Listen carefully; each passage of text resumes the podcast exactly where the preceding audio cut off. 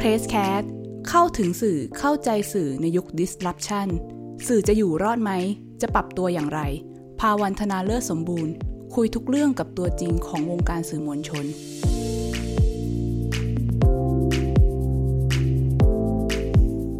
สวัสดีค่ะคุณผู้ฟัง ยินดีต้อนรับเข้าสู่รายการ p r e s s c a t ค่ะ วันนี้เราก็เป็นเทปแรกในการเปิดปีศักราช 2564 กันนะคะ ซึ่งก็เป็นถือได้ว่าเป็นปีที่หนักมาตั้งแต่ต้นปีเลยทีเดียว เพราะว่าอย่างน้อยๆ เราก็เจอทั้งวิกฤตโควิด แล้วก็วิกฤตการเมืองจากทั่วโลกต่างๆ เลย ซึ่งสิ่งเหล่านี้เองเนี่ยก็ถือว่าเป็นความท้าทายของคนทำงานสื่อเช่นเดียวกัน ที่จะต้องติดตามข่าวให้ทันตามกระแสตามโลกให้ทันนะคะ วันนี้เราก็เลยชวนคนทำงานสื่อที่ถือว่ามีประสบการณ์ในแวดวงนี้มานาน มาพูดถึงตัวตนความคิดแล้วก็การใช้ชีวิตในโลกที่ผันผวนแบบนี้ค่ะ ก็ขอยินดีต้อนรับคุณวราวิทย์ ฉิมมณีหรือคุณจอร์จค่ะ สวัสดีครับค่ะปกติเราก็จะเห็นคุณจอร์จทำงานอยู่หน้ากล้องตลอดเลย แต่ว่าวันนี้เราชวนมาลองพูดคุยในแบบของพอดแคสต์กันบ้าง ก็ไม่รู้ว่าจริง ๆ คุณจอร์จเคยมีประสบการณ์เรื่องการทำพอดแคสต์หรือวิทยุมาก่อนไหมคะอืมไม่ค่อยเท่าไหร่เลยครับ เพราะว่างานที่ทำอยู่ทุกวันเนี่ยสองรายการ ก็แทบจะไม่มีเวลาทำอย่างอื่นอยู่แล้วนะครับ แล้วก็ส่วนใหญ่จะเป็นคนสัมภาษณ์เขาซะมากกว่าครับยิงคำถามยากๆใส่แขกรับเชิญครับ วันนี้รู้สึกตื่นเต้นเล็กน้อยที่จะเป็นคนที่ถูกสัมภาษณ์บ้างนะครับอาจจะเป็นกรรมตามสนองครับ มีเห็นทีมงานเตรียมคำถามยากๆเอาไว้ถามเยอะเลย ซึ่งเราก็คิดว่าไม่น่าจะเกินความสามารถของคุณคุณจอร์ดหรอกค่ะยินดีครับ อ่าค่ะก่อนอื่นเลยเราก็อยากจะ คุยถึงเรื่องชีวิตของคุณจอร์ดก่อน ซึ่งได้ยินมาว่า เราเคยได้ฟังมาคุณจอร์ดพูดในรายการหนึ่งบอกว่าตัวเองเนี่ยถึงจะทำหน้าที่ของผู้ประกาศข่าวในตอนนี้ แต่ว่าไม่ไม่เคยคิดฝันมาก่อนเลยว่าตัวเองอยากจะเป็นผู้ประกาศข่าว แล้วอยากให้คุณเล่าให้ฟังหน่อยค่ะว่า คุณเริ่มเข้าสู่เส้นทางของการเป็นผู้ประกาศข่าวหรือพิธีกรนี้ได้ยังไงบ้าง ครับ ก็จริงครับที่ไม่ไม่เคยมีความฝันจะเป็นผู้ประกาศข่าวมาก่อนเลยครับ คือถ้าเอาตรงไปตรงมาที่สุดเลย ซึ่งก็เป็นเป็นเรื่องที่แบบขำๆเวลาคนถามว่าทำไมถึงเข้ามาทำงานสื่อได้อะไรอย่างเงี้ยครับ จริง ๆ เป็นเด็กไม่ค่อยตั้งใจเรียนครับ ถ้าพูดถ้าพูดตรงๆกันนะครับ แล้วก็ก็แบบก็ใช้ชีวิตวัยรุ่นนะนะไม่ได้แบบว่ามีความฝันอยากจะโอ้โหทำอะไรมาตั้งแต่เด็กอะไรอย่างเงี้ยนะครับ แต่ว่ามันก็อาจจะมีจุดเปลี่ยนนิดนึงครับ ตรงที่ตอนปีสี่ที่ต้องผมก็เรียนนิเทศที่ ราชภัฏจันทร์เกษมนะครับแล้วก็ต้องไปฝึกงานใช่ไหมเราก็ต้องฝึกงานเทอมสุดท้ายเพื่อให้เรียนจบอะไรเงี้ยก็ตอนนั้นไทย PBS ก็เพิ่งเปิดใหม่พอดีนะครับ มันจะเป็นช่วงเปลี่ยนผ่านระหว่าง ITV จนมีกฎหมายใหม่ขึ้นมาจนก่อกำเนิดไทย PBS มาได้ไม่ถึงปีเนี่ยจะว่าเป็นความโชคดีก็ได้ เพราะว่าองค์กรเพิ่งตั้งไข่ ตอนนั้นนักศึกษาฝึกงานมาจากไหนเนี่ยส่วนใหญ่ก็รับเข้าทำงาน เกือบหมด หมายความว่าตอนนี้เขาไม่ได้รับทั้งหมดหรอตอนนี้อาจจะยากแล้ว คือตอนนั้นนะผมผมจำได้ว่าผมฝึกงานที่ไทย PBS เนี่ยสามเดือน ตอนนั้นยังเป็นชื่อทีวีไทยอยู่เนาะเสร็จปุ๊บสมมติสมมุติว่าฝึกจบวันศุกร์เนี่ยวันสุดท้ายเนี่ย วันจันทร์ก็คือมาทำงานในฐานะพนักงานคนหนึ่งต่อเนื่องกันแบบนั้นเลยนะครับ เพราะว่าช่วงตอนฝึกงานเนี่ยพวกพี่ๆบกจะด้วยความที่เขาเห็นความสามารถของเรา หรือ ไม่มีคนก็ไม่รู้เหมือนกันเขาก็ให้เราวิ่งทำข่าวเหมือนกับเป็นนักข่าวคนหนึ่งเลย คือเป็นมีหมายข่าวเป็นของตัวเองแล้วก็แบบว่าเวลาไปหาแหล่งข่าวเนี่ยก็จะบอกว่าเป็นคนที่มาจากทีวีไทยเลยอะไรอย่างเงี้ยอาจจะไม่ได้บอกด้วยซ้ำว่าเป็นนักศึกษาฝึกงาน เพราะว่างานที่เราทำนี่มันก็คล้ายกันกับกับนักข่าวทั่วไปเลย เพียงแต่ว่าพี่ๆเขาต้องช่วยขัดเกลาการเขียนสคริปต์การเล่าเรื่อง การที่จะมองประเด็นยังไงอะไรอย่างเงี้ยยังไงก็ต้องอาศัยบรรดาคนที่มีประสบการณ์อยู่ดีนะครับ ก็ตรงนั้นแหละครับที่เป็นที่เป็นจุดที่ทำให้ได้มาที่ทำให้ได้เข้ามาทำงาน เป็นผู้สื่อข่าวใช่ไหมเราก็เด็กจบใหม่อะค่ะอ้าวก็พี่เขาอยากให้เข้ามาทำก็เขาคงเห็นอะไรบางอย่างว่าเราพอจะสามารถทำได้ใช่ไหมครับ และไอเราก็ไม่ถึงกับขนาดว่าโอ้โห มีความใฝ่ฝันจะไปทำอย่างนู้นอย่างนี้ที่จริงอะมันอาจจะมีมีความฝันของผมอย่างหนึ่งคืออยากเป็นช่างภาพแฟชั่นถ่ายผู้หญิงสวยๆอะไรอย่างเงี้ยแสดงว่าคุณจอร์ดเองก็แบบมีฝีมือในการถ่ายภาพอยู่เหมือนกันหรือเปล่าคือชอบครับแต่มีฝีมือหรือเปล่านั้นไม่แน่ใจนะแบบเคยแบบคือชอบช่างภาพอยู่คนหนึ่งถ้าถ้าใครที่เป็นสายถ่ายรูปแฟชั่น คุณธาดาวาริชชื่อเล่นคุณจอร์จเหมือนกันถ่ายเนี่ยคุณอั้มพัชราภาถ่ายคุณเมย์พิชญ์นาฏเป็นช่างภาพชื่อดังเหมือนกันประมาณนี้ใช่แล้วก็อยู่แบบ หน้าปกนิตยสารอะไรเนี่ยเราอยากถ่ายงานอาร์ตแบบนี้จังเลยอะไรอย่างเงี้ยครับจริง ๆก็ก็มีช่วงที่แบบรับจ็อบถ่ายงานรับปริญญาบ้างอะไรบ้าง งานบวชบ้างอะไรบ้างตามสมัยเด็กๆ ตอนที่เพิ่งเพิ่งจบจากการทำงานใหม่ ๆ นะครับ แต่ก็โอเคคงรู้ว่ามันมัน ถ้าเราฝีมือไม่ท็อปสุดๆ อย่างนั้นจริงๆนะคงจะหากินแบบต่อเนื่องให้มันพออยู่ได้ในลำบากเนาะเพราะมันก็เป็นงานฟรีแลนซ์ที่มันอาจจะไม่มีความแน่นอนเท่าไหร่อะไรอย่างเงี้ยนะครับ ก็เลยก็เลยเลือกมาทางสายที่มาเป็นเป็นนักข่าว แล้วก็วิ่งข่าวทุกวันลงพื้นที่ไปคุยไปสัมภาษณ์แบบเนี้ยครับ อยู่อยู่หลายปีพอสมควรเนาะขณะเดียวกันก็ควบคู่กับการที่ เริ่มให้มาเทสหน้ากล้องค่ะครับจากรายการเปิดปมนะครับ ก็จะเป็นรายการสั้นๆนะครับจากข่าวช่วงดึกนะคือถ้าหลาย ๆ คนรู้เขาแต่ละสถานีก็จะมีจัดลำดับไม่ใช่ไม่ใช่หมายถึงว่าช่วงไหนสำคัญมากกว่านะ แต่ว่าช่วงไหนที่อาจจะทุ่มเททรัพยากรให้กับมันมากกว่าใช่ไหมครับ บางทีอาจจะข่าวดึกก็อาจจะเป็นสนามสำหรับผู้ประกาศข่าวหน้าใหม่ ข่าวเบรกต้นชั่วโมงนะครับ แล้วก็ค่อยๆพัฒนาขึ้นมาเป็นข่าวภาคเที่ยง ข่าวเช้า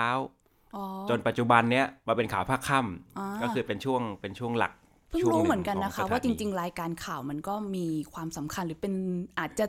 ทางสำนักข่าวเองก็มองว่าเป็นสนามสำหรับเด็กใหม่สำหรับคนมีประสบการณ์หรืออะไรอย่างนี้เหมือนกันเนาะคือคือไม่ได้หมายความว่าคนทำงานข่าวในช่วงอื่น ๆ ไม่ได้มีความสำคัญแต่ว่า มันก็ปฏิเสธไม่ได้ถึงถึงจำนวนคนดูในแต่ละช่วงถูกไหมครับ มันก็เหมือนเป็นการจัดพรามไทม์ของแต่ละสถานีอยู่แล้วนะครับ ถ้าเราสังเกตเห็นว่าผู้ประกาศข่าวที่อาจจะมีมีชื่อเสียงเนี่ยเขาก็จะข่าวเช้าอย่างเงี้ยก็จะเป็นช่วงหลักของหลาย ๆ สถานีเป็นช่วงที่เรียกว่ากอบโกยเรตติ้งเลยแหละใช่ไหมครับ รวมถึงข่าวภาคค่ำสำหรับบางสถานีที่ให้ความสำคัญ เราก็ค่อย ๆ พัฒนามาตรงนี้นะครับ จากข่าวดึก ข่าวต้นชั่วโมง คือเรียกว่าอ่านมาสัมผัสมาทุกช่วงเวลาแล้วครับ จนปัจจุบันมามาอยู่ที่อยู่ที่ข่าวค่ำเนี่ยสักหกถึงเจ็ดปีแล้วคือคือถ้าย้อนไปถามคำถามเรื่องเรื่องความฝันเนี่ยก็ก็อย่างที่เล่าให้ฟังครับก็เป็นแบบไม่ค่อยตั้งใจเรียนเท่าไหร่ครับเป็นจะออกว่าเกเรก็ได้อย่างนั้นเลยเป็นวัยรุ่นผู้ชายแบบว่าประมาณหนึ่งครับแสบสันพอสมควรครับทุกวันนี้เวลาผ่านชีวิตนี้มาแล้วก็เล่าให้ฟังเวลาสมมติย้อนกลับไปเจอเพื่อนๆว่า สมัยเรียนนะครับ หรือว่าคนที่ไม่ได้เจอกันนานๆเขาก็จะงงๆว่าเออเฮ้ยมันเป็นผู้ประกาศข่าวได้ไงเนี่ยอะไรเงี้ยงงคือคือคือคล้ายๆว่าถ้ามันมีแววหรือว่ามันเคยแสดงความสามารถอะไรให้เห็นเนี่ยเขาอาจจะไม่ได้ไม่ได้แปลกใจใช่ไหมครับ ถ้าแบบเป็นคนชอบแสดงออกทำกิจกรรมหน้าเสาธงอะไรอยู่แล้วเพียงแต่ว่าเราไม่มีเลยไง และออกไปทางเกเรด้วยซ้ำอะ คนที่พอมาเจอเราหลาย ๆ ปีผ่านมาเขาก็อาจจะจะจะแปลกใจอะไรเราก็คือถ้าจะถามถึงจุดเปลี่ยนจริง ๆ ก็จำไม่ค่อยได้เหมือนกันอาจจะมีช่วงปี 3 ปี 4 ครับที่ได้เริ่มแบบเริ่มผลิตงานสารคดี เริ่มทำงานส่งประกวด เริ่มต้องแบบถ่ายทำวางแผนกับเพื่อน คือบรรยากาศมันจะไม่เหมือนตอนเรียนมัธยม หรือเรียนปีหนึ่งปีสองที่ยังอยู่กับภาคทฤษฎี พอได้เริ่มปฏิบัติ ตรงนั้นแหละเราอาจจะรู้สึก เริ่มชอบแหละแต่ชอบนี่คำคำว่าชอบนี่ชอบในงานข่าว แต่ไม่ได้หมายถึงว่าชอบในการเป็นผู้ประกาศข่าว แต่การเป็นผู้ประกาศข่าวนี่ก็คงจะเป็นที่พี่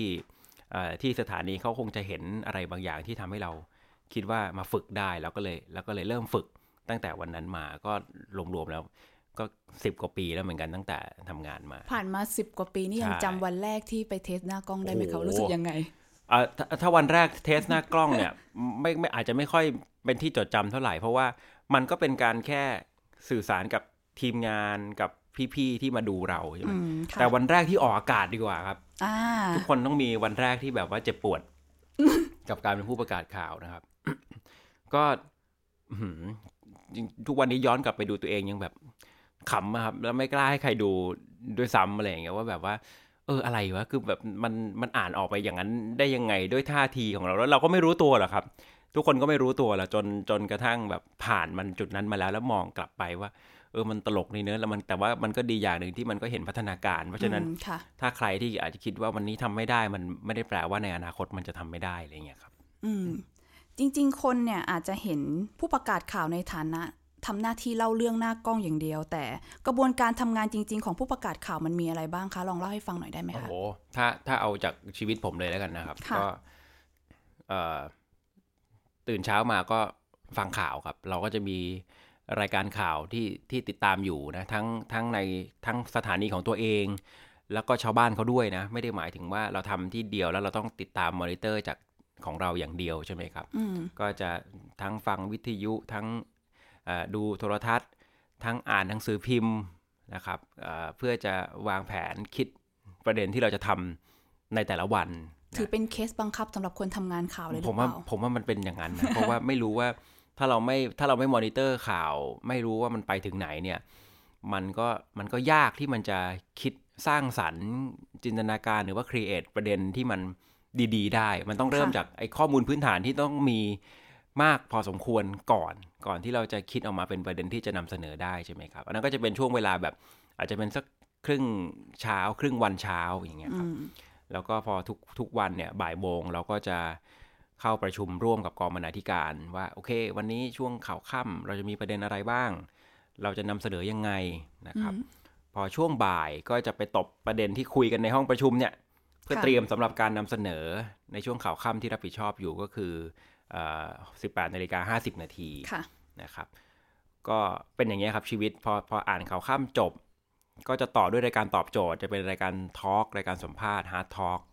นะครับประเด็นเศรษฐกิจสังคมการเมืองทุกอย่างเนี่ยเริ่มตอนสองทุ่มครึ่งถึงสามทุ่มพอสามทุ่มกว่าเสร็จงานเสร็จปุ๊บก็กลับบ้าน พอกลับบ้านเสร็จปุ๊บก็มอนิเตอร์ข่าว ต่อต่อเลยครับต่อเลยสำหรับเตรียมสำหรับพรุ่งนี้ครับ แล้วก็คือคือคือหลาย ๆ อย่างบางทีหนังสือพิมพ์ที่เราก็ยังเป็นคนติดอ่านหนังสือพิมพ์อยู่นะเพียงแต่ว่าเป็นหนังสือพิมพ์ที่อยู่ใน ในเป็นอีบุ๊กของของแต่ละสำนักพิมพ์อะไรแบบเนี้ยก็ยังเสียเงินอ่านหนังสือพิมพ์อยู่เพราะรู้สึกว่ามันก็มีบางคอลัมน์ครับที่ที่ในเว็บไซต์มันมันหาไม่เจอ หรือไม่ก็ด้วยการจัดหมวดหมู่ในเว็บไซต์อาจจะไม่คุ้นกับเราหรือเปล่าอะไรอย่างเงี้ยเราก็จะคุ้นกับว่าหนังสือพิมพ์นี้จะมีคอลัมน์ไหนทุกวันไหนยังยังยังเป็นประมาณนั้นอยู่ก็จะมีคอลัมนิสที่แบบเราก็ติดตามอยู่เป็นประจำนะครับ อีกอย่างหนึ่งที่ที่ทำควบคู่กันไปด้วยก็คืออ่านหนังสือครับ ก็คือความรู้รอบตัวทั้งหลายใส่มาหมดนะครับ แล้วแต่ว่าเอ่อแล้วแต่ว่ามันคือเราไม่รู้หรอกว่าความรู้รอบตัวเหล่านี้มันจะต้องใช้งานมันเมื่อไหร่นะครับ สมมุติว่าอ่าอย่างอย่างแบบอ่านหนังสือของเนี่ยแอบโฆษณาของ Bookscape ให้เลย ประวัติศาสตร์อเมริกันที่อาจารย์ธเนศอาพรสุวรรณท่านแปลเอาไว้เนี่ยครับเป็นหนังสือเล่มเล็ก ๆ เนี่ยคือ ตอนอ่านเราก็รู้สึกว่า เออโอเค ประวัติศาสตร์อเมริกาเนาะสี่ร้อยปีก่อนมีสงครามนู่นนี่นะ มันจะที่มาของพรรคเดโมแครตที่มาของพรรครีพับลิกัน ตอนอ่านเราก็รู้สึกว่าเออเรารู้ไปแล้วแล้วจะทำไมอะไรแบบเนี้ยแต่พอวันหนึ่งมันมี Black Lives Matter ขึ้นมา มีเหตุการณ์ล่าสุดเมื่อสัปดาห์ที่แล้ว ที่ที่ทรัมป์มีการบุก ผู้ชุมนุมขึ้นมาบุกที่อาคารรัฐสภาแคปิตอลฮิลแบบเนี้ยเออมันก็ทำให้ไอ้พวกนั้นอะที่เราพอจะมีความรู้อยู่บ้างเนี่ย มันได้ใช้ครับ มันเหมือนมีคลังข้อมูลอยู่มากพอสมควรอะไรแบบเนี้ยซึ่งอันนี้ก็เป็นส่วนที่เราพยายามจะเสริมตัวเราทั้งที่มันอาจจะไม่เกี่ยวข้องกับกับงานข่าวในแต่ละวัน แต่ว่าบางทีมันก็มีส่วนทำให้ทำให้เราเรามองเห็นอะไรที่มันมันกลมแล้วมันกว้างมากกว่าเพียงแค่อ่านจากข่าวรายวันเท่านั้นนะครับ ก็ยังเป็นคนชอบอ่านหนังสือเป็นเล่มๆอยู่ครับ ก็จะชีวิตก็จะเป็นประมาณนี้ครับในในแต่ละวันครับ ซึ่งจะเห็นว่าไม่ใช่ว่าพบกันหน้าจอ 18นาฬิกา50 นาที จบไปตอนรายการตอบโจทย์รายการสุดท้ายตอน3ามทุ่มอะมันจะมันจะแค่นั้นในการทำงานอะไรเงี้ยที่จริงมันคือ มันมันคือการสะสมมาตลอดทั้งวันนะครับ อืมจริง ๆ มันก็ถ้าเกิดจะฟังจากเมื่อกี้ก็คือมีหลูตั้งแต่ติดตามข่าว แล้วก็ไปประชุมเลือกประเด็นร่วมกันจากนั้นก็ค่อยไปออกหน้าจอ แล้วก็กลับมาติดตามข่าวใช่ครับ ซึ่งจริง ๆ แล้วเนี่ยมันก็ดูเหมือนไม่มีไม่ได้มีเวลาหยุดพักขนาดนั้นเลยนะคะ ก็เลยอยากรู้ว่าคุณจอร์นเนี่ยคีปเอเนจีตัวเองยังไงให้รู้สึกว่าเนี่ยการทำงานเป็นเรื่องสนุกเรายังสนุกไปกับงานข่าว สามารถเตรียมประเด็นหรือตั้งคำถามคมๆได้ตลอดเวลา มีสมองตันอะไรบ้างไหมคะอย่างอ้มีครับมีครับแหมมันมันมันไอ้วันที่ยากที่สุดเนี่ยครับ คือวันที่มันไม่มีข่าวที่แบบแบบแหลมขึ้นมาว่าวันนี้คือข่าวหนึ่งข่าวใหญ่แต่ถ้าถ้าเป็นคนทำหนังสือพิมพ์อาจจะเอ๊จะเลือกเรื่องอะไรมาพาดหัวหน้าหนึ่งตัวใหญ่ดีใช่ไหมครับเนี่ยมันไอไอวันแบบนี้มันจะลังเลครับว่าจะเอาจะเลือกเล่นเรื่องนี้จะ แต่ถ้าแบบมันเป็นวันแบบแผ่นดินไหว ไฟไหม้ใหญ่หรือว่าหมูป่าติดถ้ำอะไรไอ้พวกนี้มันไม่มันแทบจะไม่ต้องมีคำถามว่า วันนี้คุณจะหลีดข่าวหรือว่าคุณจะเล่นข่าวเรื่องอะไรไอ้เรื่องเนี่ยมีเรื่องนี้แน่นอนอยู่แล้วเพียงแต่ว่าประเด็นอะไรเท่านั้นเอง แต่วันที่ยากวันที่ตันเนี่ยคือวันที่สถานการณ์ข่าวมันอาจจะทรงๆข่าวทุกข่าวอาจจะพอมีความสำคัญพอๆกันไม่ได้มีเรื่องอะไรโดดเด่น ไอ้วันแบบนี้แหละครับที่เราต้องยิ่งใช้จินตนาการ ยิ่งต้องใช้คลังความรู้ที่เรามีเนี่ยเพื่อเพื่อจะทำให้มันแตกต่างจากจากชาวบ้านเขาให้ได้นี่จะเป็นจะจะเป็นวันที่ยากนะครับ ส่วนส่วนนี้จริงวันพักก็มีครับเสาร์อาทิตย์ก็ยังก็ยังได้พักอยู่นะครับเพียงแต่ว่าวันเสาร์เนี่ยก็จะทำงานครึ่งวันครับก็มีอีกหนึ่งรายการที่ที่รับผิดชอบอยู่นะครับเป็นรายการข่าวเจาะย่อโลกก็จะเป็นแบบรายการสรุปข่าวสำคัญในรอบสัปดาห์มาเสนอวันเสาร์เพราะว่า อารมณ์คนวันเสาร์ก็อยากจะโอเคถ้าสมมติว่าเขาไม่ได้มอนิเตอร์ข่าวใหญ่ๆ มาตลอดทั้งสัปดาห์แบบนี้ก็ติดตามเราได้อีกช่องทางหนึ่ง ก็วันอาทิตย์ก็จะได้พัก แต่ว่าพอวันอาทิตย์กลางคืนครับ ก็ต้องกลับมาลูปเดิมอีกก็คือ เริ่มมอนิเตอร์ข่าว ตลอดเสาร์อาทิตย์ที่ผ่านมา เพื่อเตรียมประเด็นสำหรับวันจันทร์ มันยังสนุกอยู่ใช่ไหมคะ ที่แบบต้องการติดตามคือถ้ายิ่งมีข่าวที่มันใหญ่ยิ่งเรื่องที่น่าสนใจยิ่งสนุกครับแล้วก็สิ่งที่จะเป็นตัวกระตุ้นเราในการทำงานอีกอย่างหนึ่งก็คือเวลาเวลานำเสนอเอาอะไรออกไป แล้วมันมี Impact เราก็ยิ่งสนุก และและยิ่งถ้ามันเป็นเรื่องที่มีความซับซ้อน เป็นเรื่องที่แบบอาจจะมีมุมในทางวิชาการมากหน่อยเป็นเรื่องที่มันนึกออกใช่ไหมไม่ใช่ประเด็นแบบดราม่าหรืออะไรแบบนี้แต่มันทำให้ คนสนใจได้อะเราจะยิ่งรู้สึกเราจะยิ่งท้าทายตัวเองอะครับ ว่าเออเนาะเราจะทำยังไงให้คนคนสนใจประเด็นอย่างที่เราที่เรารู้สึกว่ามันอาจจะยากมันอาจจะซับซ้อนหน่อยเนี่ย แต่ปรากฏว่า feedback ที่มันกลับมามีคนสนใจเยอะแบบนี้จะยิ่งเป็นตัวกระตุ้นให้เราอยากทำงานต่ออะไรประมาณนี้ครับในแต่ละวันค่ะ ก็ถ้าเกิด ดูคุณจอร์ดผ่านท่าผ่านหน้าจอทีวีเนี่ย เราก็จะเห็นบทบาทหลักๆ 2 บทบาท คือผู้ประกาศข่าวกับพิธีกร คือจริง ๆ แล้วเนี่ยในรายละเอียดการทำงานมันต่างกันมากไหมคะ กับการเป็นผู้ประกาศข่าวกับการเป็นพิธีกร talk แบบเข้มๆแบบนั้น อืมก็อาจจะต่างกันในแง่เนื้อหาเล็กน้อยครับ เพราะว่าถ้าเป็นเรื่องที่สัมภาษณ์เนี่ยส่วนใหญ่มันคืออประเด็นเดียว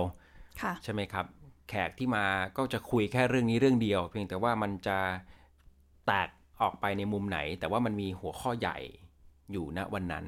ใช่ไหมครับ เราก็จะต้องโฟกัสจดจ่อลงรายละเอียดลึกกับเรื่องเรื่องนั้นนะครับในการในการทำรายการตอบโจทย์ ส่วนในการในการอ่านข่าวการประกาศข่าวเนี่ย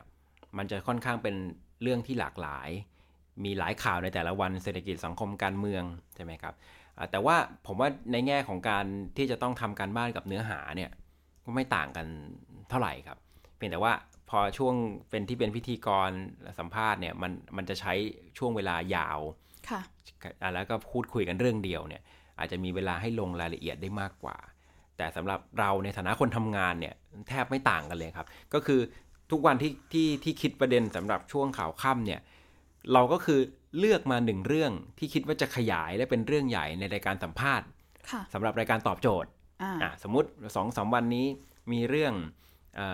เคนมผงแบบนี้ใช่ไหมครับ ในช่วงข่าวก็จะมีครับว่าเออวันนี้ตำรวจจับได้เท่าไหร่นะเคนมผงเนี่ยมันมาจากไหนย่านพระรามสามอะไรแบบเนี้ยส่วนในช่วงสัมภาษณ์ เราก็จะคุยกับนักวิชาการด้านเคมี คุยกับตำรวจ ลงรายละเอียดมันเข้าไปอีกเนี่ยครับมันก็คือเป็นการขยายเนื้อหา เพราะฉะนั้นในฐานะคนคนทำงานที่แบบมันแทบจะไม่ต้องแบ่งสมองอะไรมากมายแค่เลือกเรื่องว่าในช่วงข่าวค่ำเราให้ความสำคัญกับเรื่องนี้ แล้วไปขยายต่อเรื่องอะไรในตอบโจทย์ที่มันมันสอดคล้องกัน แต่ว่าบางทีก็มีเหมือนกันครับที่เราอาจจะอยากวันนี้ทรงๆมากเลยประเด็นเราฉีกไปเลย ตอบโจทย์ไปคุยเรื่องนี้เลย ไม่ได้เกี่ยวกับว่าต้องเป็นข่าวใหญ่ อะไรเลยก็ก็ก็มีเหมือนกันแล้วแล้วแต่ประเด็นข่าวในแต่ละวันนะครับ แสดงว่าเราก็ในฐานะพิธีกรเอง เราก็มีอิสระในการเลือกแขกเลือกประเด็นที่จะคุยด้วยหรือเปล่า หรือว่าปกติแล้วกองบอกอาจจะเป็นคนนำมากกว่า ถ้าถ้าเป็นรายการตอบโจทย์นี่รับผิดชอบในการเลือกแขกเอง เป็นการแบบตั้งแต่แบบเบื้องหลังยันเบื้องหน้า ใช่ใช่คุยเลย ก็เป็นการที่เรามอนิเตอร์ประเด็นนะครับ แล้วเราก็คุยกับทีมว่าเราจะเชิญคนนั้นคนนี้ นะครับ แล้วก็จะมีพี่ๆคอยช่วยประสานกับแขกให้นะครับ ถ้าไม่ได้คนนี้เราจะไปคนไหนต่อ หรือจะเปลี่ยนประเด็นไหมในแต่ละวันก็จะคุยก็จะมอนิเตอร์ตลอดแต่ว่าก็จะจะเริ่มจากเราครับเพราะว่าถ้ามันไม่เริ่มจากเราเนี่ยมันยากครับ ในแง่ที่จะทำให้เรารู้สึก จะใช้คำว่าใช้รู้สึกอินกับประเด็นนั้นๆค่ะถ้าเราไม่ได้เป็นคนเลือกเองอะไรอย่างเงี้ยครับ แต่ว่าโอเคช่วงแรกๆที่มาทำก็มีก็มีพี่ที่เป็นคนเลือกประเด็นที่เป็นคนช่วยเลือกแขกให้ เพราะว่ามันก็ต้องประคับประคองกันไปก่อนถูกไหมครับ มาทำวันแรกๆเนี่ย แต่พอวันหลังเขาก็คงเห็นว่าโอเคพอพอที่จะทำได้คิดประเด็นเองได้ก็ปล่อย ยกเว้นว่ามันเป็นเรื่องใหญ่เป็นเรื่องละเอียดอ่อน เป็นเรื่องที่อาจจะกระทบกับใครกับฝ่ายไหนก็จะปรึกษา พี่ๆที่เป็นบรรณาธิการกองบรรณาธิการมากกว่านั้นก็มีเหมือนกันครับ แต่ว่าก็ก็ไม่ได้ทุกวัน เพราะว่าบางเรื่องมันก็ไม่ได้แบบต้องต้องปรึกษาอะไรกันทุกเรื่องใช่ไหมเช่นจะเชิญนักวิชาการมาถามเรื่องส่วนผสมของเคตามีน มันก็ไม่ได้ละเอียดอ่อนอะไรอย่างเงี้ยก็ไม่ก็ไม่ต้องไม่ต้องปรึกษาอะไรกันมากมายพอยกตัวอย่างได้ไหมคะว่ามันมีประเด็นละเอียดอ่อนแบบไหนที่เราอาจจะต้องแบบคิดกันมากเป็นพิเศษ ก็เรื่องการเมืองเนี่ยแหละครับ ที่ผ่านมาในช่วงนี้ใช่ไหมคะคือคือด้วยความที่เราถูกจับจ้องมากนะครับต้องต้องเข้าใจว่าด้วยสังคมที่มันมีความขัดแย้งกันแบบนี้คนฟังจำนวนมากทีเดียวที่ผมสัมผัสได้ก็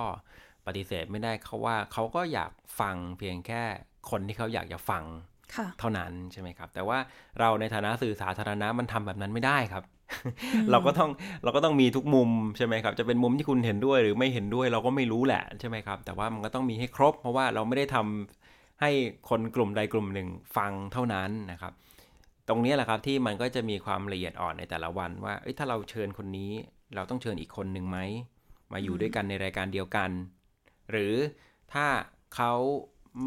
มันก็มีแขกหลายประเภท ไม่อยากจะไม่สะดวกจะเจอกันครับ อยากจะพูดคนเดียว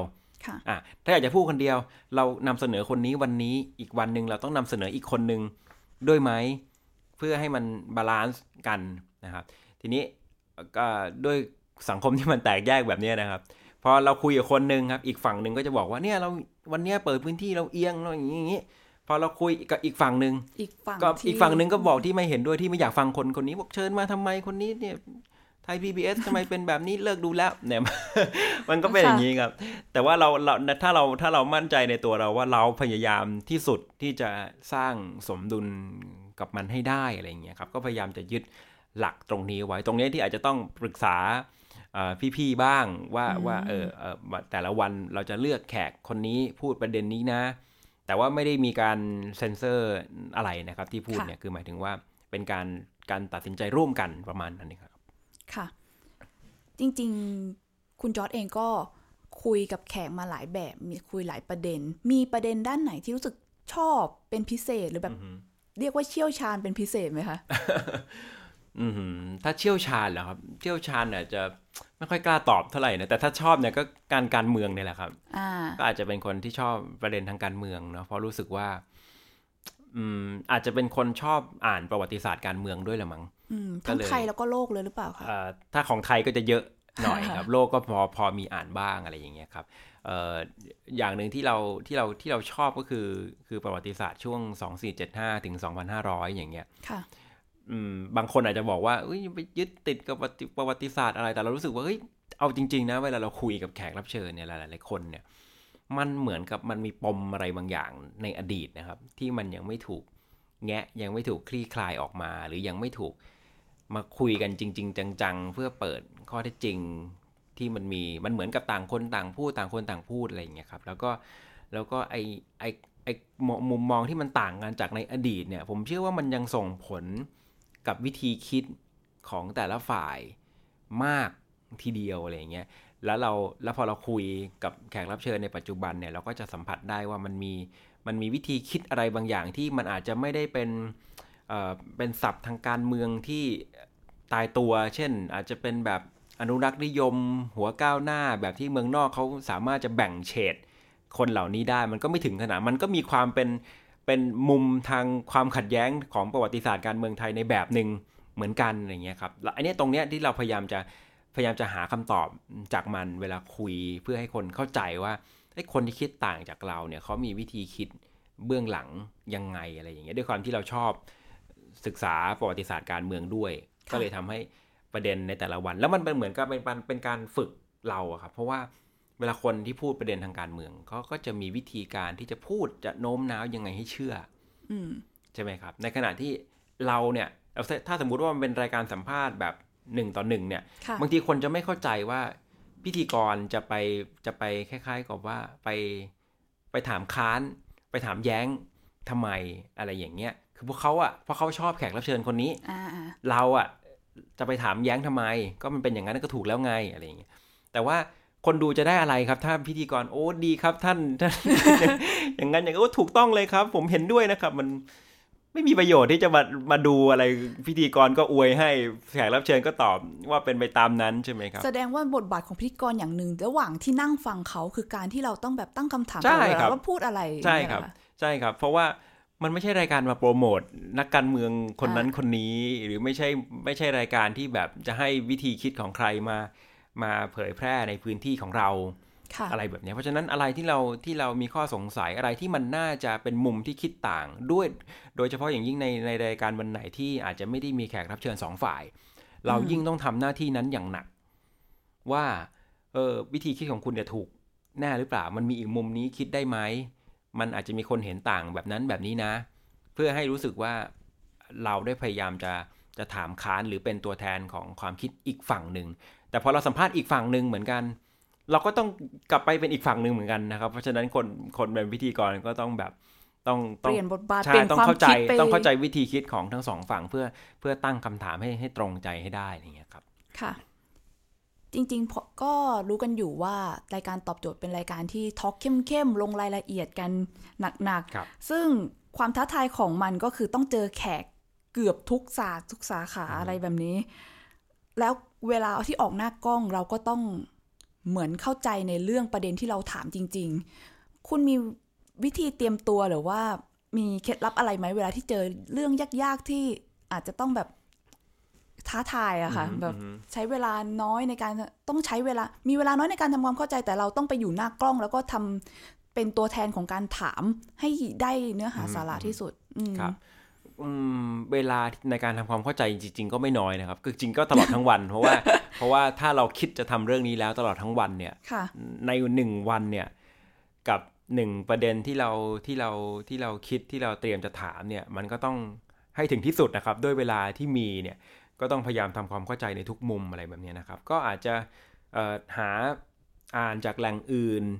ฟังจากคนอื่นด้วยนะครับ ไม่ใช่ไม่ใช่เตรียมจะฟังแต่แขกรับเชิญของเรานะเช่นสมมติว่าผมผมเชิญคณะกรรมการจัดหาวัคซีนของไทยมาคุยแบบนี้ว่าคุณมีแผนที่จะจัดหาวัคซีนยังไง มันก็ไม่ใช่ว่าเราต้องเออเอออไปกับเขาทุกเรื่องใช่ไหมครับ เราก็ตั้งคำถามได้เอ๊ะวัคซีนที่คุณจะเอาเข้ามาผลทดสอบเฟสสามมันยังไม่มีไม่ใช่เหรอไอ้พวกเนี้ยมันต้องเป็นการหาจากแหล่งอื่นเพื่อจะมาถาม ราะว่าทุกๆคนที่มาเนี่ยครับเขาไม่มีทางที่จะตอบแล้วให้ตัวเองดูไม่ดีหรอกถูกไหมครับ มันก็ต้องเขาก็ต้องมีวิธีการที่จะพูดทีนี้ไอ้ข้อมูลของเราบางทีอะคำพูดที่ว่าคำถามสำคัญกว่าคำตอบเนี่ยจริงเลยครับสำหรับรายการทอล์กเนี่ยครับเพราะว่าบางทีเรารู้อยู่แล้วว่าคำถามนี้ถามไปยังไงเขาก็ปฏิเสธ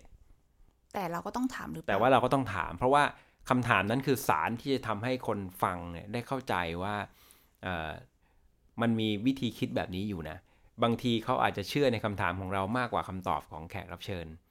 ก็ได้ แต่ถ้าเราไม่ถามเนี่ยเขาอาจจะลืมคิดมุมนี้ไป ว่าเออมันมีวิธีคิดอีกแบบหนึ่งไม่ใช่ว่ามีมีแต่ของแขกรับเชิญจะถูกซะทั้งหมดอะไรอย่างเงี้ยครับคือในแต่ละวันและด้วยความที่มันพอมันเลือกเป็นประเด็นที่มันเป็นประเด็นข่าว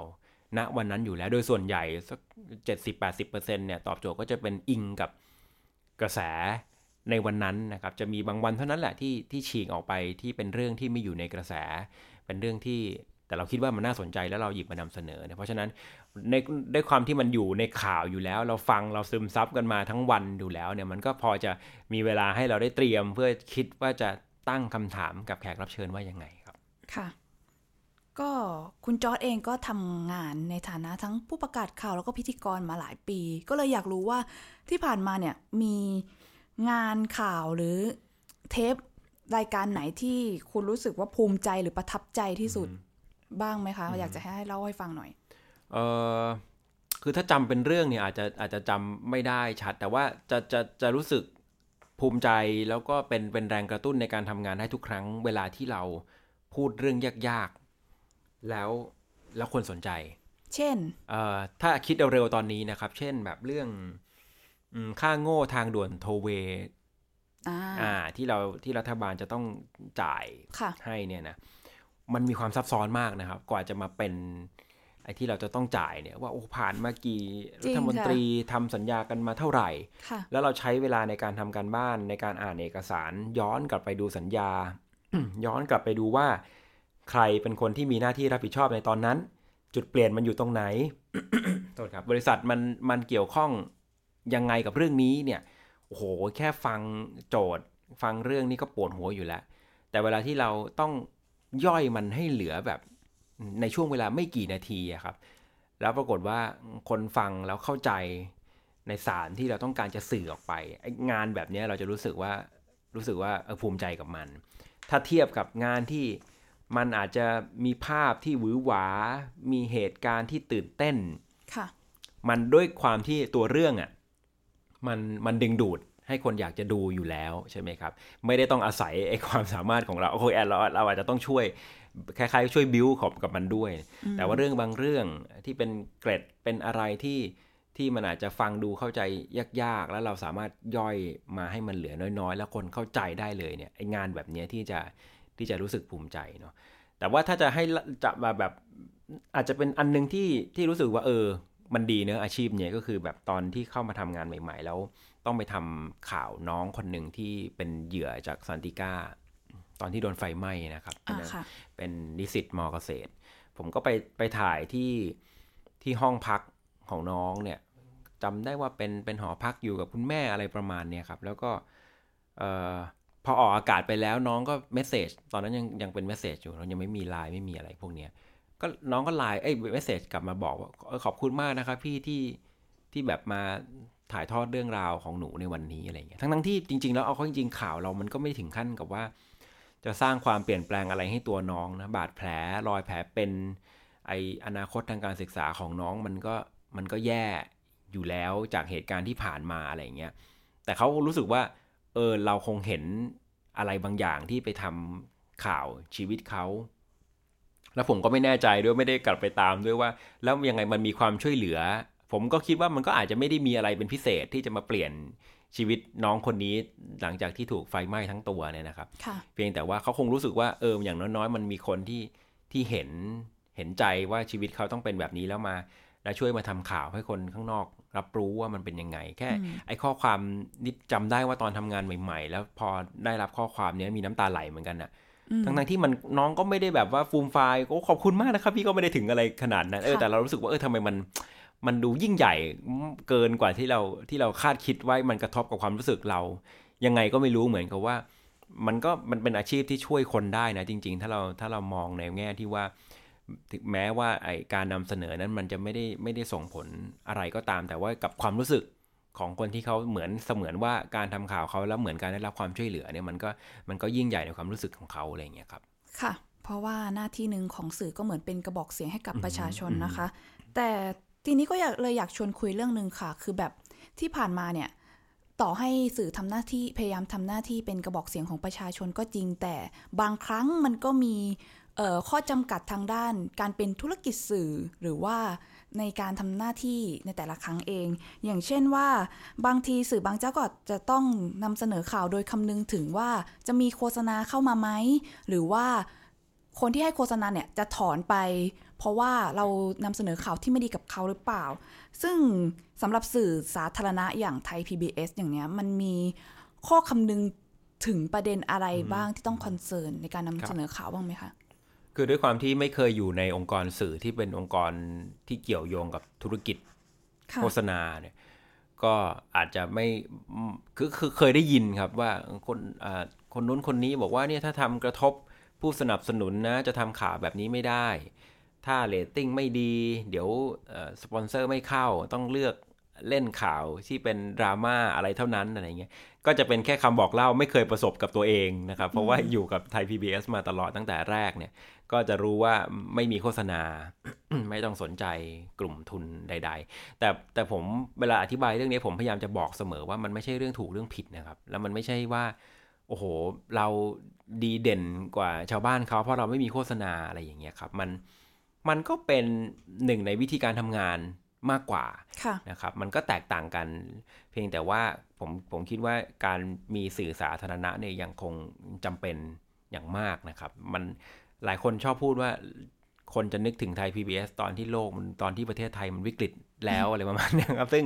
จะว่าจะว่าดีก็ดีจะว่าไม่ดีก็ไม่ค่อยดีเท่าไหร่นะคือถ้าถ้ามันนึกถึงกันตลอดเวลาที่สถานการณ์มันนิ่งๆ มันก็คงดีนะครับ แต่อย่างน้อยมันก็มีสถานการณ์ให้คนให้คนนึกถึงเนี่ย เพราะว่าบางทีในสถานการณ์วิกฤตบางอย่างเนี่ยการที่ไปเกี่ยวโยงกับภาคธุรกิจเนี่ยผมว่าก็มีผลต่อการทำงานอยู่บ้างนะครับ ยกตัวอย่างง่าย ๆ เช่น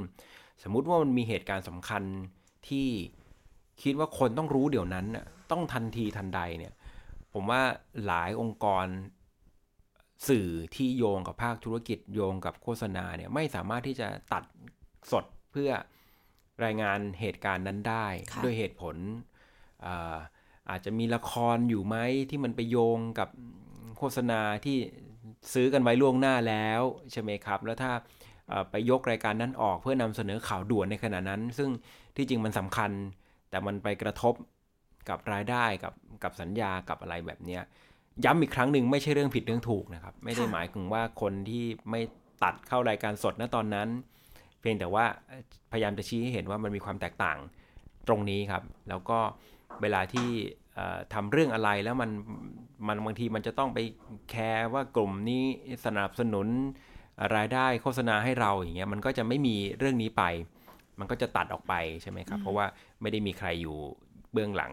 กลุ่มทุนของเราอยู่แล้ว ซึ่งมันก็เป็นมันก็เป็นโมเดลที่เขาก็ออกแบบผ่านกฎหมายของไทย PBS มาอยู่แล้วใช่ไหมครับว่าต้องมี ภาษีบาปเนี่ยเหล้าและบุหรี่เนี่ยมาสนับสนุนเราตามกฎหมายทุกปี โดยที่รัฐก็ไม่สามารถมามาแทรกแซงได้นะครับ มันก็เป็นเป็นโมเดลที่พยายามจะทำให้สื่อมันมีความอิสระจากจากเรื่องนี้จริง ๆ เพื่อจะนำเสนอได้ตรงไปตรงมานะครับ ค่ะมีอีกข้อสงสัยหนึ่งคือ ก็อย่างว่าว่าช่วงนี้การเมืองก็กำลังร้อนแรงเนาะคะก็น่าน่าสังเกตนิดนึงค่ะว่าสื่อใหญ่ที่มีช่องข่าวออกทางทีวี อย่างเช่นอาอาจจะเป็นไทย PBS เอง หรือว่าสื่อใหญ่อื่นๆเนี่ย อาจจะมีอิสระในการทำข่าว เรื่องการเมืองหรือว่านำเสนอเรื่องประเด็นที่เราพูดถึงเยอะแยะก็คือการเรียกร้องการปฏิรูปสถาบันเนี่ย อาจจะไม่มากเท่าสื่อออนไลน์ ตรงนี้คุณจอนมีความเห็นว่ายังไงบ้างคะก็ก็ยอมรับว่าจริงครับ ผมว่าผมว่าไม่ใช่แค่สื่อหรอกครับ ผมว่าทุกทุกองค์คาพยพของสังคมเนี่ยประเด็นที่เรียกร้องทางการเมือง การชุมนุมทางการเมืองเนี่ย มันไปไกลกว่าหลายหลายความคิดมาก ๆนะครับเพราะฉะนั้นมันก็อาจจะเป็นช่วงที่ที่มันมันไม่ได้เดินไปอย่างสมดุลกันนะครับข้อเรียกร้องทางการเมืองอาจจะนำไป แต่เราก็เห็นผมก็เห็นว่าสื่อก็พยายามที่จะนำเสนอในกรอบที่มันพอจะทำได้นะครับ ทีนี้โอเคมันอาจจะไม่ได้ถูกใจทุก กลุ่มมันเป็นไปไม่ได้อยู่แล้วนะครับ บางกลุ่มก็เรียกร้องว่าโอ้ยต้องอย่างนี้ต้องนำเสนอแบบทุกอย่างที่แบบที่เป็นข้อเรียกร้องทางการเมืองอะไรแบบนี้ใช่ไหมครับ บางกลุ่มก็บอกว่าอย่างนี้ไม่ได้มาพูดออกหน้าทีวีไม่ได้ ทีนี้ตรงนี้มันก็เลยทำให้สื่อออนไลน์เนี่ยเราก็จะเห็นว่าเติบโตขึ้นมากนะครับ แล้วก็กลายเป็นเป็นสื่อเกือบจะกลายเป็นสื่อหลัก สำหรับคนรุ่นใหม่ด้วยซ้ำนะครับที่ในการที่จะติดตามสถานการณ์ความขัดแย้งทางการเมืองอะไรแบบนี้แต่ก็อยากให้เข้าใจครับ คือไม่ใช่ว่าไม่ใช่ว่าคนทำงาน ไม่เคยคุยกัน ไม่เคยคิด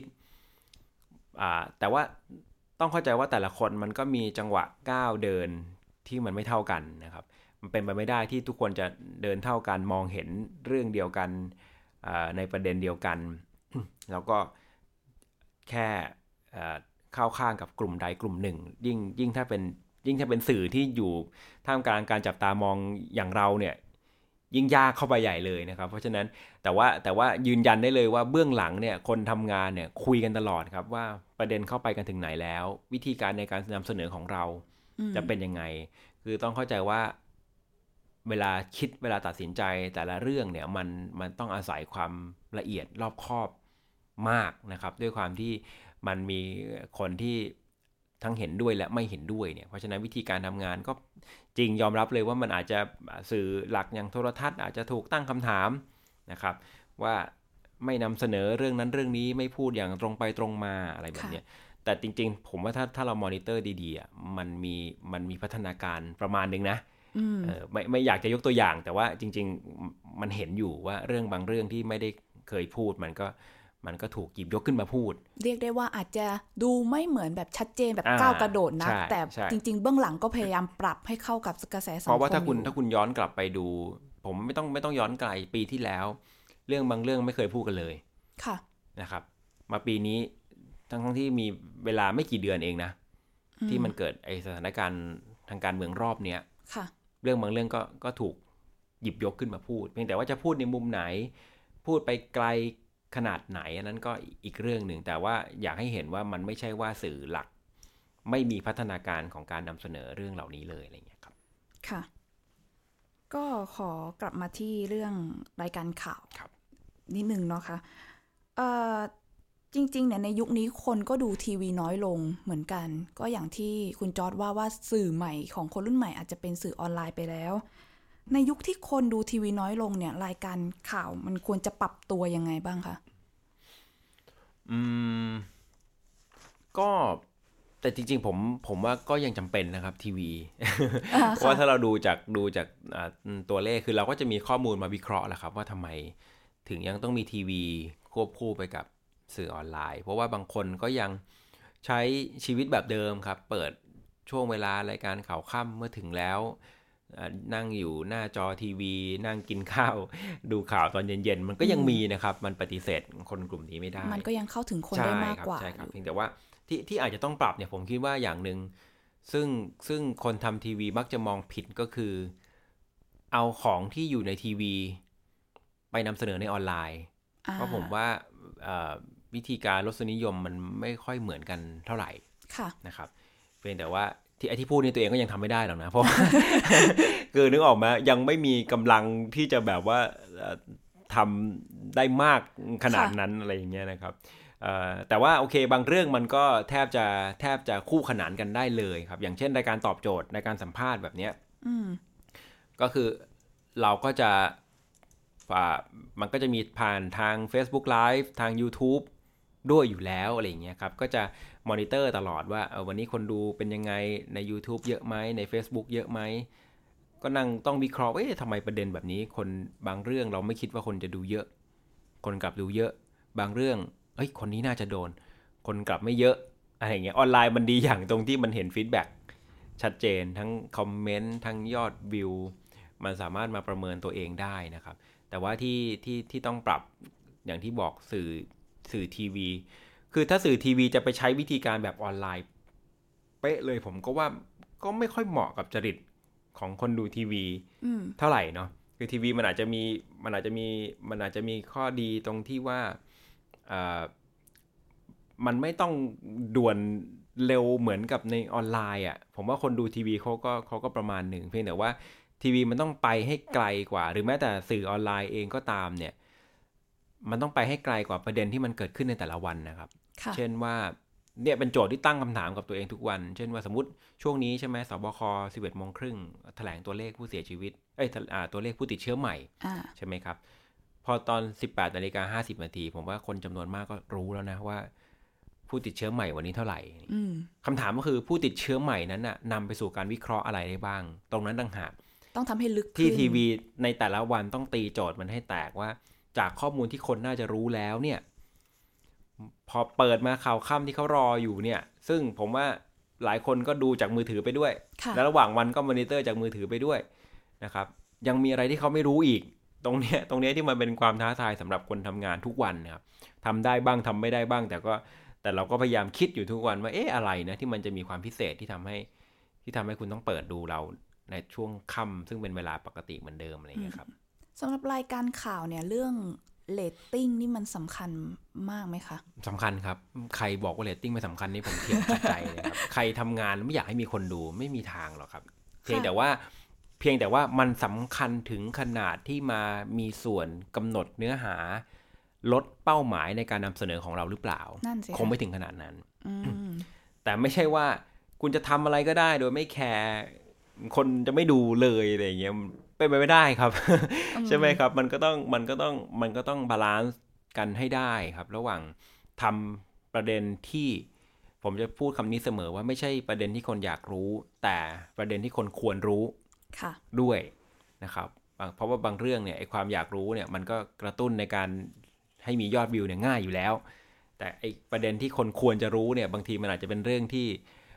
มันไม่ได้ฟังดูสบายดูง่าย มันอาจจะดูซับซ้อนหน่อย ตรงเนี้ยที่ควรจะมีในข่าวแต่ละวันนะครับ เพราะฉะนั้นแต่ว่าควรรู้ก็ไม่ใช่แบบโหห่างไกลตัวเป็นวิชาการจ๋ามาก จนไม่มีคนดูเลย เพราะฉะนั้นงานจะดีขนาดไหน ถ้ามันไม่มีคนดูมันก็ไม่มี Impact มันก็ไม่ได้สร้างประโยชน์อะไรมากมายอะไรเงี้ยครับก็พยายามจะพยายามจะทำให้ได้ครับ แล้วก็ยังยังมอนิเตอร์คนดูตลอดครับ เพื่อเพื่อเพื่อจับกระแสจับความคิดเขาให้ได้ว่าเขาคิดอะไรตอนนี้สังคม อยากรู้อะไรอะไรเงี้ยครับ ค่ะ เรื่องเรตติ้งเองเนี่ยมันก็ทำให้ไอ้ได้เห็นเหมือนสังเกตเห็นปรากฏการณ์ใหม่ ๆ ว่ารายรายการข่าวปกติเนี่ยจากเดิมที่เมื่อก่อนเราอาจจะเห็นการมานั่งรายงานเล่าเรื่องธรรมดา แต่ว่าในตอนนี้เนี่ยมันพัฒนาไปถึงขั้นเป็นรายการข่าวที่ดูเหมือนทอล์กโชว์มีเหมือนผู้ประกาศข่าวสองคนมาทอล์กกันมีการแบบแซวใส่อารมณ์อะไรอย่างนี้กันมากขึ้น คือไม่รู้ว่าคุณจอร์เนี่ย มองประเด็นเรื่องนี้ยังไงว่าเส้นแบ่งระหว่างการเป็นผู้ประกาศข่าวพิธีกรหรือว่าการทำให้มันสนุกเป็นแบบรายการทอล์กโชว์มันอยู่ตรงไหน คือด้วยความที่เราโตมากับไทย PBS มาตลอดนะครับ ก็ ถ้าคนดูไทย PBS ก็จะรู้ว่าวิธีการนำเสนอของเราจะไม่ใช่แบบนั้น ใช่ไหมครับ เราก็จะมีมีมีแพทเทิร์นของเราประมาณหนึ่งนะครับ เเพียงแต่ว่าจะตอบเหมือนคำถามก่อนหน้านี้ครับ เรื่องเรื่องสื่อเนี่ยจะบอกว่ามันไม่ใช่วิธีการที่ผิดหรือถูกครับ มันมันแล้วแต่องค์กรสื่อนั้นๆ ตีความตัวเองว่าเราควรจะเป็นแบบไหนนะครับไม่ได้หมายความว่ารายการที่มีผู้ประกาศข่าวโหออกลีลาเยอะแยะมากมาย ก็ก็ก็ต้องยอมรับว่ามีคนชอบวิธีการแบบนั้นอยู่จำนวนมากทีเดียวนะครับ ที่เน้นลีลาในการเล่าเรื่องมี สนุกสนานบ้างอะไรอย่างเงี้ย แต่ของเราเนี่ยไม่ใช่แบบนั้น อาจจะเป็นเพราะเราก็ตีโจทย์วิธีการนำเสนอของเราเป็นแบบหนึ่งนะครับ เป็นแบบฉบับของไทย PBS เนี่ยนะครับ ถ้าใครดูก็จะผมไม่แน่ใจว่าจะนิยามมันมันยังไงเนาะ แต่ถ้าถ้าดูแล้ว ผมก็จะจับวิคนความเห็นของคนดูได้ 2 แบบก็คือถ้าชอบก็ชอบเลยครับถ้าชอบก็ชอบเลย ใช่ ถ้าชอบก็ชอบก็ติดแบบโหดูทุกช่วงจริง ๆ นะครับ แต่ถ้าถ้าไม่ชอบก็อาจจะดูยากหน่อย อาจจะย่อยมันยากหน่อย เพราะว่าด้วยประเด็นที่เราเลือกนี่ก็เป็นประเด็นที่ไม่ได้แบบเรื่องโอ้โหอาชญากรรมเรื่องแบบอะไรที่มันมันมีดราม่าเยอะๆด้วยด้วยเชิงประเด็นนี้ก็นี่ก็ยากในตัวของมันแล้วครับค่ะและพอในเชิงประเด็นมันยากในตัวของมันเนี่ยไอ้วิธีการมันจะทำให้ง่ายเหมือนกับข่าวทั่วไปมันก็คงคงไม่ได้ใช่ไหมครับ เพราะว่าอย่างเช่น สมมุติเราเราวิเคราะห์เศรษฐกิจอย่างเงี้ย มันก็ต้องมีเรื่องของตัวเลขมันจะมามานั่งคุยกันแบบสนุกสนานก็คงจะก็คงจะยากใช่ไหมครับ ด้วยตัวประเด็นเนี่ยมันมันกำหนดให้ทิศทางการนำเสนอนะมันเป็นแบบนั้นอยู่แล้วนะครับแต่ว่าก็ถ้าใครยังไม่เคยดูหรือดูอยากอยากให้อยากให้เปิดใจลองดูครับว่ามันมันน่าจะได้อะไรบ้างจากวิธีการนำเสนอแบบนี้อะไรอย่างเงี้ยครับอืมมันก็อาจจะมีเป็นเอกลักษณ์ที่แตกต่างกันไปกันเนาะ อะทีนี้มาถึงอีกเรื่องหนึ่งที่ถ้าไม่พูดถึงก็คงไม่ได้ เพราะว่าตกเทรนเรื่องโควิด -19 กับคนทำงานสื่อ ก่อนหน้านี้คุณจอร์ดก็เคยเล่าคร่าวๆไปแล้วว่ามันก็เปลี่ยนตัวเองไปเหมือนกัน ทีนี้ก็เลยอยากจะมองว่าโควิด -19 กลับมาระบาดอีกรอบนึงแล้วเนี่ย มันส่งผลกระทบยังไงต่อตัวคุณในฐานะคนทำงานสื่อ แล้วก็ภาพรวมของสื่อทั้งหมดในตอนนี้ค่ะเออ มันมันเป็นตัวกระตุ้นการเรียนรู้ของเรามากเลยครับ บางทีเวลาที่ยังไม่มีสถานการณ์อะไร แล้วคนบอกให้เราเรียนรู้เนี่ย มันก็อาจจะไม่มีแรงผลักดันที่จะทำมากพอใช่ไหมครับ แต่พอพอโควิด -19 มาปุ๊บ มีคำสั่งให้ทำงานที่บ้าน work from home ทันทีอะไรอย่างเงี้ยครับ ก็ต้องทำยังไงจัดรายการคนเดียวอยู่ที่บ้านทุกอย่าง มันเหงาไหมคะแทบไม่มีเวลาให้เหงาเลยครับเพราะจริงๆ ตอนก็เคยเคยทำงานที่บ้านอยู่เป็นหลายสัปดาห์อยู่นะครับ จัดรายการทุกอย่างจากที่บ้านคนเดียวทำทุกอย่างคนเดียวเนี่ยแทบไม่มีเวลาให้เหงา เพราะว่าอยู่บ้านนี่ก็ยุ่งกับการคิดประเด็นไม่ได้ต่างจากการมาอยู่ออฟฟิศเลยครับ เพียงแค่อาจจะประหยัดเวลาการเดินทางไปได้นิดหน่อย เท่านั้นเองแต่ว่าการทำงานเนี่ยแทบแทบจะเหมือนเดิมนะครับ คือเมื่อก่อนเราอาจจะไม่ได้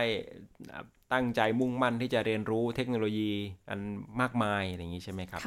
ตอนนี้ก็เริ่มมีความคล่องตัวมากขึ้นครับ แล้วก็อีกอย่างหนึ่งผมว่ามันทำให้เห็น มันทำให้เห็นว่ามันทุกคนมันต้องเปลี่ยนแปลงตัวเองตลอดเวลาครับ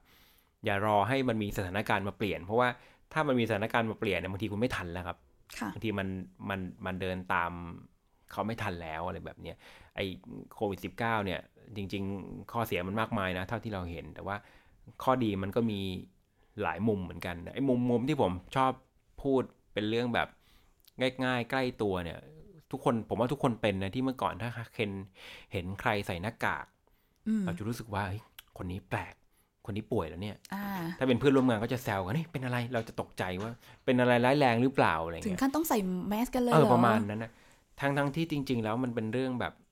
ที่ทุกคน มีความรับผิดชอบส่วนตัวกับตัวเองอะ่ะถ้าป่วยก็คือใส่แมสถูกไหมครับ อันนี้มันเป็นเรื่องแบบใกล้ตัว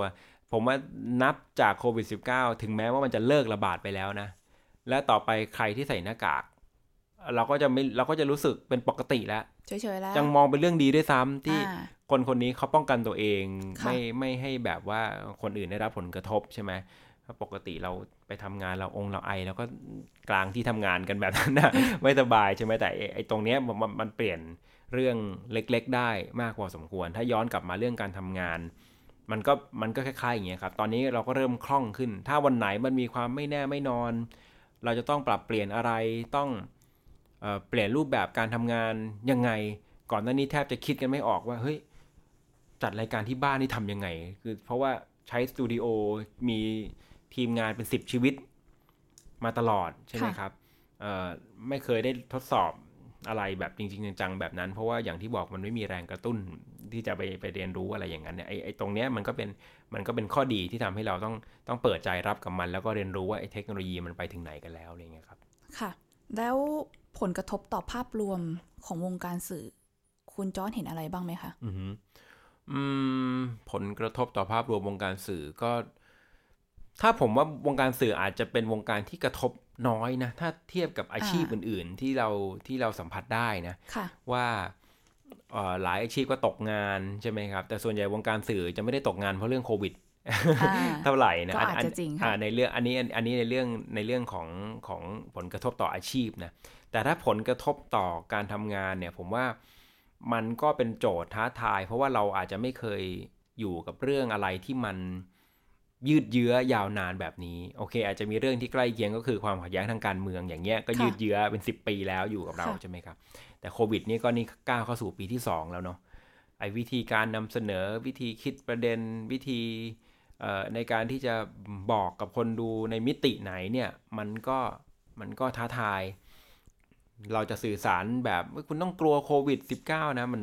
มันเป็นไปไม่ได้ที่จะไปสื่อสารแบบนั้น เพราะว่าคนก็อยู่กับมันมา สักพักหนึ่งแล้วใช่ไหมครับ แต่จะทำยังไงให้คนเข้าใจ แล้วก็ตามประเด็นนั้นๆ มันทันต่อต่อเรื่องราวที่มันมีเพื่อให้เขาปรับตัวกับการใช้ชีวิตประจำวันด้วยเนี่ยเพราะว่าผมว่าสื่อก็เป็นเป็นส่วนสำคัญที่มีส่วนชี้นำในการที่แต่ละคนจะใช้ชีวิตนะ ผมว่าแม้ว่าเราจะมีเฟกซ์นิวมันจะมีข้อความในไลน์มันจะมีอะไรส่งกันมากมาย แต่ถึงเวลาถ้าเขาถ้าคน รับสารเขาต้องการอะไรที่มันน่าเชื่อถือจริง ๆ เนี่ย สื่อหลักก็ยังก็ยังมีความสำคัญ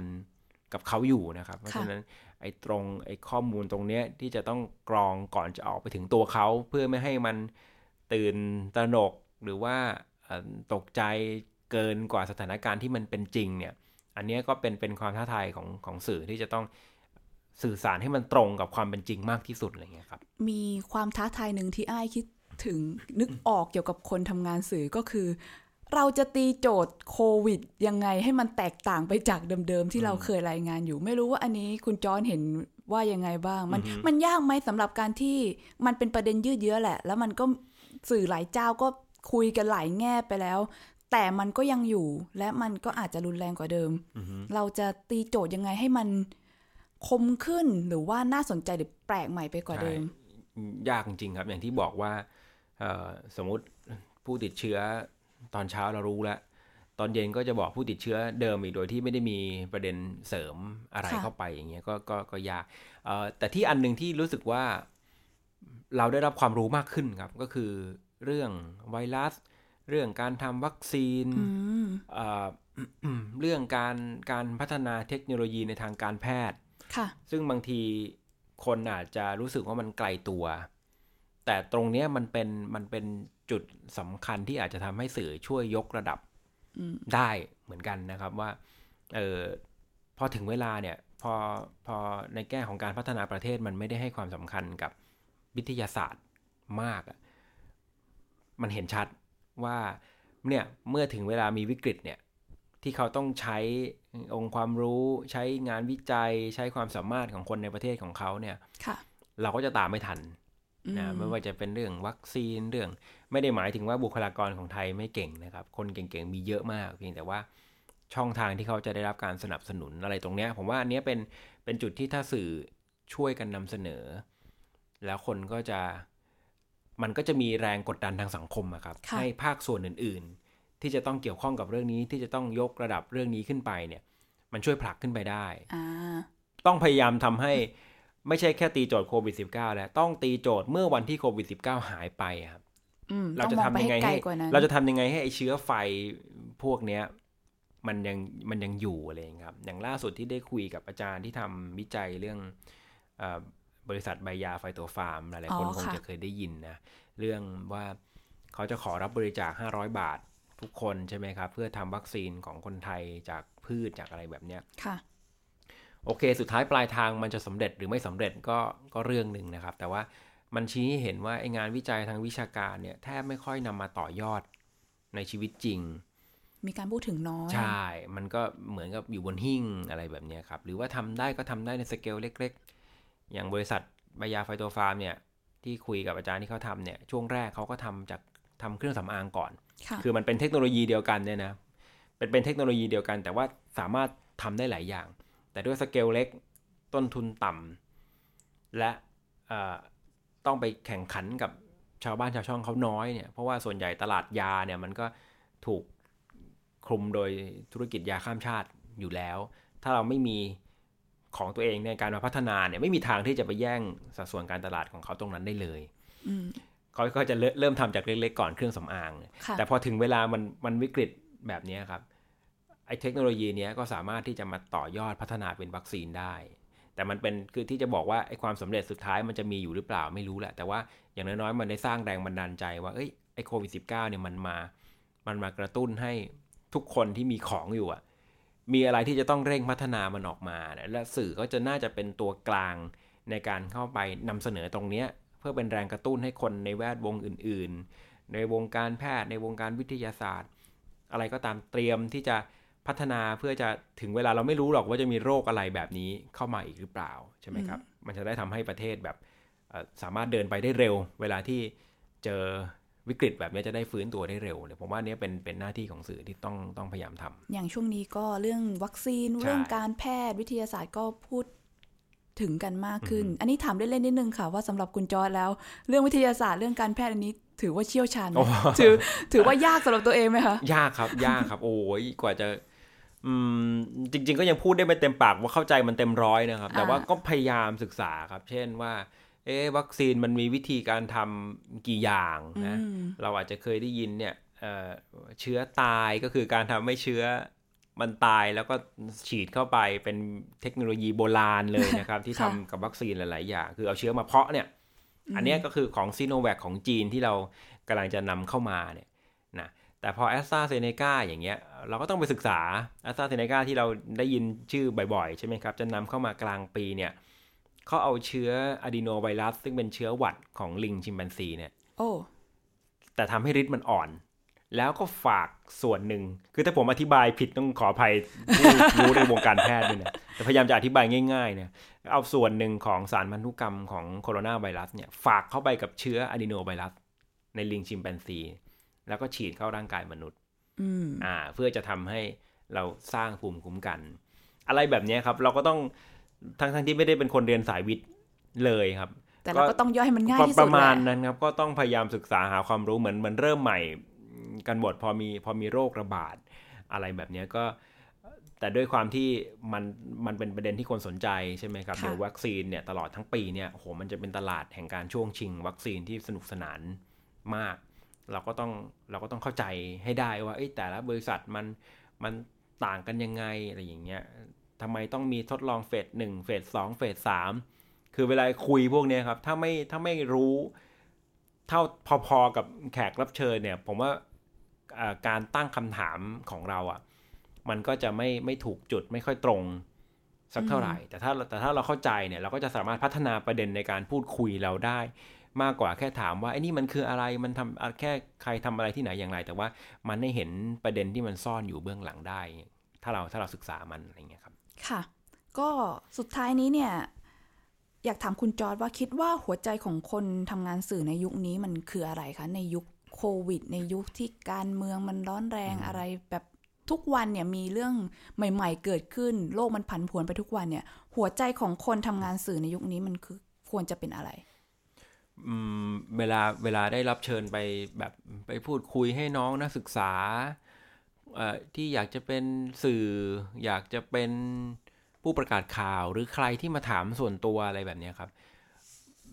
ที่อยากจะทำสื่อ ผมก็จะไม่มีคำตอบอะไรที่ซับซ้อนเลยครับ ก็คือทำกันบ้านกับมันให้มากที่สุดเท่าที่จะทำได้แค่นั้นครับคือคือคือถ้าจะแบบให้แบบเขาเรียกว่าอะไรอะแบบตรงกันง่ายกว่านั้นก็คือ อ่านอ่านอ่านแล้วก็อ่านครับ ไม่มีอะไรที่จะแบบว่ามีเทคนิคอะไรหรือว่ามีมีหัวใจสำคัญอะไร คือถ้าเราถ้าเราทำความเข้าใจกับมันเยอะอะครับ ทุกสิ่งทุกอย่างมันจะตามมาครับ ไอ้แรกที่บอกว่าหัวใจของการเป็นสื่อยุคนี้คืออะไรก็คือ การที่เข้าใจกับข้อมูลนั้นและทำให้คนเข้าใจตามเราไปด้วยเพราะฉะนั้นไม่เริ่มจากที่เราเข้าใจก่อนนะครับ มันก็ไม่มีทางที่จะทำให้คนรับสารมันเข้าใจ ตามเราไปด้วยเลยอะไรเงี้ยครับอันนี้คือวิธีการทำงานส่วนตัวนะครับกับกับสก็คือผมว่าไอ้วิธีที่เราเรียนกันมาว่าสื่อต้องเป็นกลางต้องสมดุลมันอาจจะเป็นความคิดแบบฟังดูปฏิบัติยากอะไรอย่างเงี้ยครับแต่ว่าผมว่ามันก็ยังจำเป็นมากนะในในสถานการณ์นะเวลานี้ยิ่งมีความขัดแย้งมากขนาดนี้ ทางการเมืองมากขนาดนี้ด้วยนะครับ มันก็ มันเป็นพื้นที่ที่ทำให้คนเข้าใจนะ แม้ว่าโดยส่วนตัวก็ยอมรับว่ามันยากนะครับ ยิ่งเราสัมภาษณ์คนเยอะๆ มีทั้งสัมผัสกับคนรุ่นใหม่ สัมผัสกับผู้ที่มีประสบการณ์ ผู้อาวุโสเนี่ย เราก็เห็นว่าไอ้ความห่างกันของวิธีคิดของช่วงวัยเนี่ยมันยากในการที่จะผสมผสานกันนะเราสัมผัสเองได้ เพราะคุยกับคนหลากหลายใช่ไหมครับ เพียงแต่ว่า มันก็จะมีบางคนที่แบบบางทีเราทำรายการหนึ่งวันเปลี่ยนคนได้หนึ่งคนนี่เราก็ดีใจมากแล้ว เช่นเราเราเคยสัมภาษณ์ อาจารย์กนกรัฐจากคณะรัฐศาสตร์จุฬาซึ่งอาจารย์ทำวิจัยเกี่ยวกับคนรุ่นใหม่ วิธีคิดทางการเมืองค่ะ ปรากฏว่ามีน้องคนหนึ่งคอมเมนต์ในทวิตเตอร์บอกว่าเนี่ยคุณแม่ดูแล้วน้ำตาไหลคุณแม่บอกว่า โอเค แม่เข้าใจลูกอะจากเดิมที่เขาอาจจะไม่ค่อยเข้าใจว่าคนรุ่นใหม่คิดอะไรจากการฟังอาจารย์คนนี้ จากการฟังอาจารย์ในรายการตอบโจทย์ อันนี้น้องคอมเมนต์เข้ามา แล้วแม่บอกว่าขอเวลาหน่อย แม่จะทำความเข้าใจกับลูก อะไรอย่างเงี้ย ลูกก็บอกก็น้ำตาไหลเหมือนกัน เออ ซึ่งแบบมันก็จริง ๆ มันก็เป็นคำคำคอมเมนต์ที่มันก็ดูเหมือนแบบว่าไม่ได้ไม่ได้ยิ่งใหญ่อะไรสำหรับเราเนาะที่จะทำงานคนดูมันมันมันแต่ว่าจริงๆเหมือนเหมือนกับว่า เออแค่คนเดียวเราก็รู้สึกว่ามันก็มีค่านะ ถ้าจะแบบ ตรงเนี้ยเพราะฉะนั้นก็พยายามที่จะแม้ว่าจะเห็นไอ้ช่องว่างความห่างอย่างที่บอกครับ แต่ว่าถ้ายังทำไปเรื่อยๆเนี่ยแล้วพยายามจะลดไอ้คนที่มันคนที่มีความคิดต่างหรือไม่เข้าใจคือคิดต่างไม่เป็นไร แต่ว่าให้เข้าใจกันและอยู่ด้วยกันได้ ตรงเนี้ยน่าจะเป็นน่าจะเป็นส่วนที่สื่อยังต้องต้องคำนึง แล้วผมว่าไอ้ความขัดแย้งรอบนี้ก็ น่าจะยืดเยื้อยาวนานอีกหลายปี ที่จะต้องอยู่กับเราไป เพราะฉะนั้นก็เป็นความท้าทายของเราด้วยอะไรเงี้ยก็เป็นโจทย์ให้คนทำงานสื่อจะต้องติดตามกันต่อไปว่าจะเกิดอะไรขึ้นนะคะ แล้วก็ทั้งหมดนี้ก็คือตัวตนความคิดและชีวิตของคนทำงานสื่อตามแบบฉบับของคุณจอร์ดวราวิทย์ ฉิมมณีค่ะ วันนี้ก็ขอขอบคุณคุณจอร์ดมาก ๆ ที่มาร่วมรายการกับเรานะคะ ขอบคุณครับ ค่ะ และสำหรับแขกรับเชิญคนต่อไปจะเป็นใครนั้น อยากจะให้คุณผู้ฟังร่วมกันติดตาม PRESSCAST เข้าถึงสื่อเข้าใจสื่อ คุยกับตัวจริงในวงการสื่อกับอ้ายภาวันธนาเลิศสมบูรณ์กันด้วยค่ะสำหรับวันนี้ขอตัวลาไปก่อน สวัสดีค่ะ